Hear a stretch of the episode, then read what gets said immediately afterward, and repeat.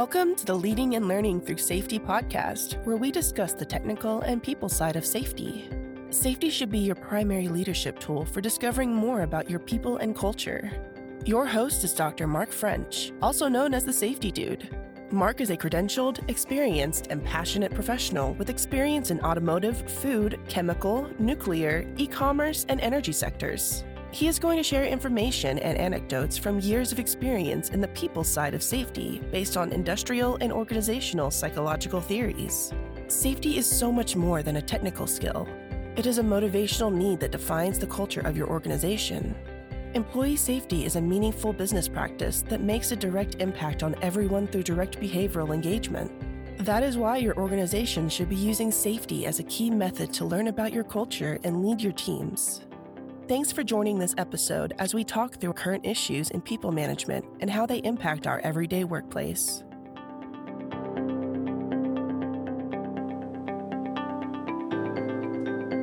And welcome to this episode of the Leading and Learning Through Safety podcast. Hey, I am your host, Dr. Mark French, and thank you for joining me on this episode, for having me as part of your list, of having me as part of your playlist. And uh, yeah, thank you. Really appreciate it. So, missed last week altogether, completely uh, just, uh, you know, going to be perfectly vulnerable. There are, I'm a big advocate for mental health because I've been there. I've I have those issues. I deal with those issues. And last week I just you know, I lost interest in a lot of things that I generally enjoy doing. And one of the things I love doing is this podcast. And I really appreciate you being a part of it with me. So thanks for uh, thanks for being there. And I'm back this week feeling better. Just, you know, you took take some me time. Sometimes being stationary, sometimes just uh, letting it be letting it wash over you, letting it move on, letting it take its course uh, is the best thing you can do. And I did that last week. I feel better. And I'm excited about jumping back in here. Luckily, it was just one week, just missed one episode. Uh, but I love doing this. So it, it, it, you can tell when you start to lose interest in the things you really love doing. Uh, that's when you know you need to step back and think about where you're at. So, hey, here we are. We're back we're going to get it going. And this week, not really a news story that I want to talk about, but a whole different topic that has been really on my mind that I think is really important, or not really important, but it's important to me, so it's important to the podcast. but I and I'm trying to approach this in the most like I guess calm way possible, even though it's a really interesting topic for me and it's happened to me a few times over my career, and I've seen it happen to other people. I've seen it happen in other organizations. As a consultant, um, when I do that outside of my normal day to day job, uh, I see it happening to others too. And I just wonder how, if it's just me, am I, am I the only one that sees this? Or is it actually something that's real out there in the health and safety community? And I can't really put my finger on why? Um, I have some sarcasm about it, and I'll be more than happy to share that, and I will. I can't help but to share that sarcasm that comes with it. But I know you're probably like, what is this guy talking about? Well, let's jump into it. So, as a consultant, a lot of what we do as a safety consultant is provide some sort of value to an organization. Now, generally speaking, it's to supplement maybe a health and safety professional who just doesn't have enough time. Like the company has said, hey, this is all we're hiring, this is all we're going to invest in EHS. And uh, we expect them to do everything, but they're allowed to have a budget to get some help when they need it, whether it be with training or auditing or writing programs or doing uh, any other type of, of risk assessment work. So that's part of it, is that we're that supplement to what we do. And I've used that. I mean, there's almost, I think most of the time, there's there's times where you need uh, someone else to come in. Sometimes it's because you don't have the expertise or knowledge yet, uh, or you're new, or you don't have time, or you're looking for someone who has a standardized process. because we as safety professionals have so much we're expected to know. And I, have kind of talked about this before, whether it be chemical knowledge, lockout, tagout, hot work, electrical. I mean, we're all over the spectrum, and especially with leadership, which has kind of become my newest focus is that if you have good leaders, you have good safety. Because leaders inherently care about people, and if you care about people, the first thing you should care about is their safety. So it makes sense. But I've, I mean, I've hired ergonomic people, electrical people, lockout people. I've worked with a lot of really awesome consultants, and I know a lot of really awesome consultants out there that have been more than helpful in my career. And hopefully, I've been the same for some other places that maybe I've helped. Uh, but one thing that the other time that we see that consultants being used is an organization that doesn't have a safety person, or maybe they're not big enough. They want to do the right thing. They need, they by law have to do the right thing but they're just not big enough to warrant that full time safety person. So what they do is they consult. They get that 20 hours a week, or maybe it's maybe it's only a, like a few hours a month that they need to some training and some auditing, some signage, things like that. Something simple, but enough to keep them where they want to be and where they should be.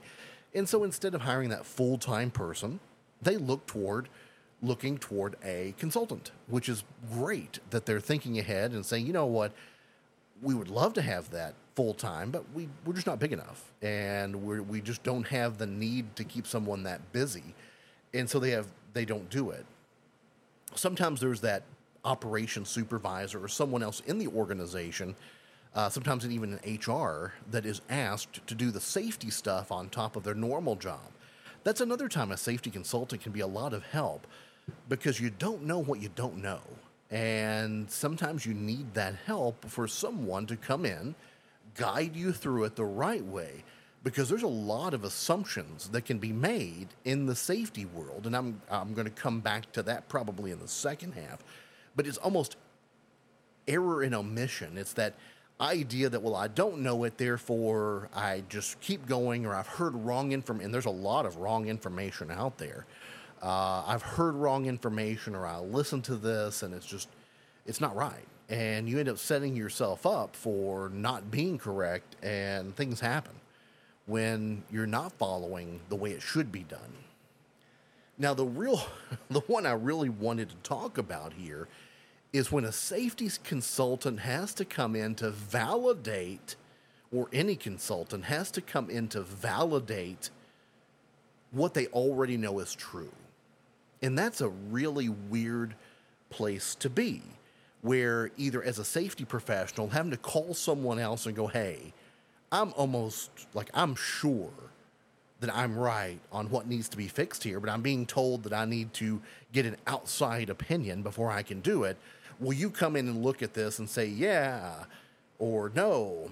And a lot of times, the organization is looking for a consultant or looking for another safety person that will invalidate their own in house person so they don't have to make the investment, so that they don't have to do the right work. They, well, you know, you said that, but your consultant actually said we didn't have to do that, so we're not going to do it.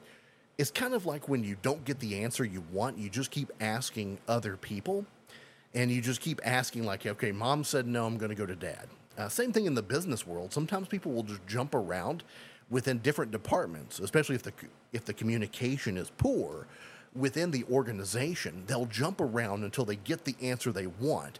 And I have seen that so much with safety. More than anything else, I've seen it with safety. Where, well, they tell me I can't really do that without a confined space. Well, what if I do this and that and I can uh, decertify it or it's not a confined space anymore? Or at least I think it's not a confined space anymore. So we'll just leave safety out of it. We'll get the job done. And when it's all done nice and safe, we'll all say our apologies and we'll move on until someone gets seriously hurt. But there's also more. There, there's a lot of psychological safety and insecurity that comes with that. Hmm.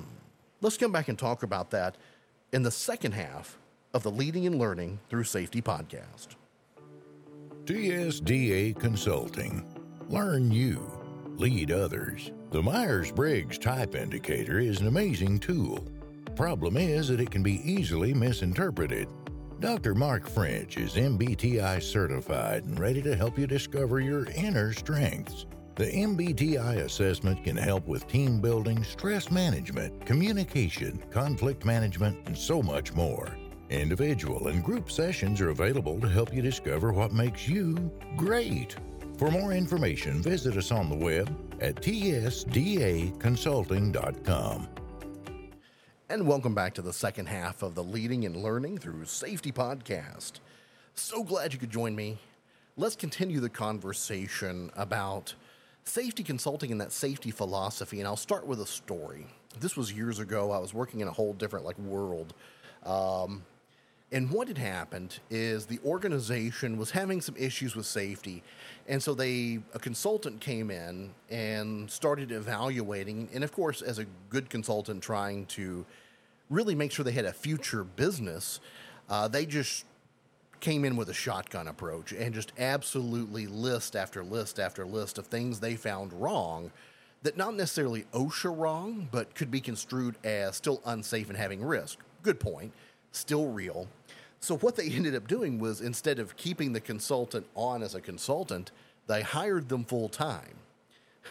As soon as that person became full time, their recommendations were like, mm, we don't need those anymore. And then they would still hire consultants to come in and look at the hazards that we knew we had. so, in simpler terms, it's basically like, hey, if you're from the outside of our company, you are super smart when you have all these credentials and letters behind your name and education. You were you were smart. But once you join our organization, you were dumb as a rock. You were no longer smart.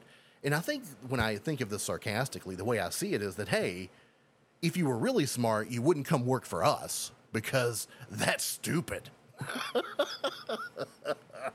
And I think that about these organizations. Sometimes I remember that about that organization in particular. And I think, yeah, you know, I probably was thinking, like, man, I got to get out of here because that's crazy. But I still see that happening so many times. And I, here's another story from my past is that we were looking at a hazard. And so, me, I said, nope, we, we can't do it that way. There's a whole bunch of other ways that are slower but we can't do it the way you want to do it that's like faster. And it's still, we're not talking like significantly faster. We were talking saving a little bit of time. And so I was like, we can't do that. We can do the, the, the way that has been established that is right. I, I would love to have improvement, but not the improvement you recommend. Well, then someone else, another certified professional, very well degreed, said, yep, Mark's right. Another person in the, in the organization said, yep, they, again, they're seeking the answer they want. Yep. Went up a level in the organization. Another well credentialed, well established, well educated safety professional. Can't do it that way. Got to do it the old way unless you, but the way, the way you say it can't happen. Finally, they dig around in the organization and they find someone up in the, in, in the organization and they send a very vague ask. And the person responds back in the email and, um, and says, you know, let's think about that. Maybe it could do it. Boom. Well, Mark, what are you doing here, buddy? You trying to shut us down? You trying to ruin us? What are you trying to do here? Look, your your your super mega ultra boss gave us a maybe. Gave us a maybe here. What do you, why are you giving us a no when we got a maybe? Oh my god. That's ridiculous. We wasted we could have already done it like 15 times the old way in the time that we spent looking for someone that would give us approval to do it the new way that was unsafe and absolutely unsafe. But that's also the frustrating part when a safety team is divided, when a safety team starts pointing fingers when it, within itself. Uh, or has that animosity between where there's not good working conditions or people don't find out. I mean, why? My thought was, why was a phone not picked up and called? What's going on? Like, where do you need my help? And as a consultant, that's the first thing I normally ask is, where do you need me? As, as another safety professional that may be reaching out, if that's the case of another safety professional who needs help, the first thing I ask is, where do you need my help? What do you need me to accomplish? I'm not going to like lie or, or fudge the facts or do anything like that. but can I focus somewhere that you need me to focus? Is there something I really need to look at or something I need to explain better? Or if is there a way that I can back you up if you're right? Is there a way that I can solidify your opinion that way? And that's kind of sad that a company would hire a great person, educated, experienced, and they go, Well, we're not sure. we're not sure that you're right. Why? And that frustrates me to no end of that reasoning. And I think it's because the decision is hard. Following the OSHA regulations is tough. And that's why we, this is why right now we're seeing like significant cuts potentially to the budget of OSHA. We're seeing this push to make sure that the laws can't be enforced or new laws can't be enacted. And that's sad because it protects people. It's this is yes, it does affect business. I get that. But I also can't understand why hmm, business should take precedent over a human life, but it has for since the beginning of any type of industry, really, even agricultural. And that's the frustrating part, is that in modern day, what we would like to think is enlightened society, why are we still seeking the answers we know are wrong? why are we still digging deeper for doing it the wrong way, but getting someone, anyone, to justify the fact that it's wrong? And that's kind of that omission thing. Well, let's find someone who we think is safe, and let's call them our safety person. And we'll we'll we'll tout them as a safety person. We will we will brag about them. We will put them on our web page as a safety person and then we will just cross our fingers that they can just keep people safe through common sense. I remember one company that I was doing research on. This was years ago, and I came across a news story, and I can't remember what episode of the podcast it was, but like they'd had some real bad stuff. And of course, on their webpage, like safety's number one, and they had an operational guy. They had no safety people. They had a VP of operations who also said, Well, I'm safe. I'm the safety guy. And mm, yeah, it, it didn't work at all, but it looked good on the web page. And that's where we in that organization have, I guess, trouble because other organizations get away with it. They do it. They do it. Luckily, they're lucky. Sometimes not lucky, and then they just keep pushing and pushing. And those who are doing it right, it makes us look like we're just being over the top when really we're just wanting the basic protections. Anyway, I'm going to jump off the soapbox. Man, I came back hot from that little hiatus, didn't I? anyway, thank you for joining me. Really enjoyed this podcast, enjoyed talking to you. So, again, in August, I am going to be at the Tennessee Safety Conference. Super excited about that. If you're around the Nashville area uh, or even in Tennessee or close to that, it's a great conference. Uh, still time to sign up. Uh, would love to see you there. Lots of great speakers, lots of great vendors. Should be a great time. So, again, thanks for joining me. And until next time we chat, stay safe.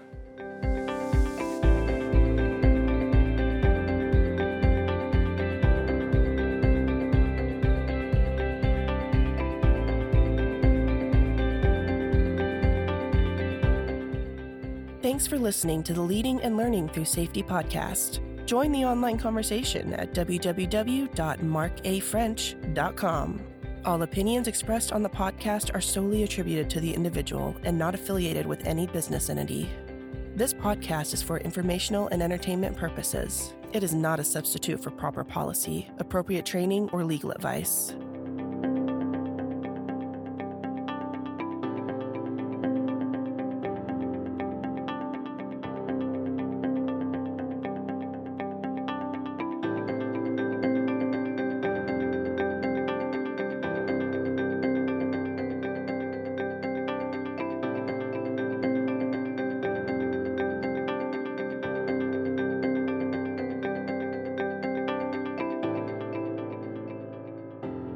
Has been the Leading and Learning Through Safety podcast.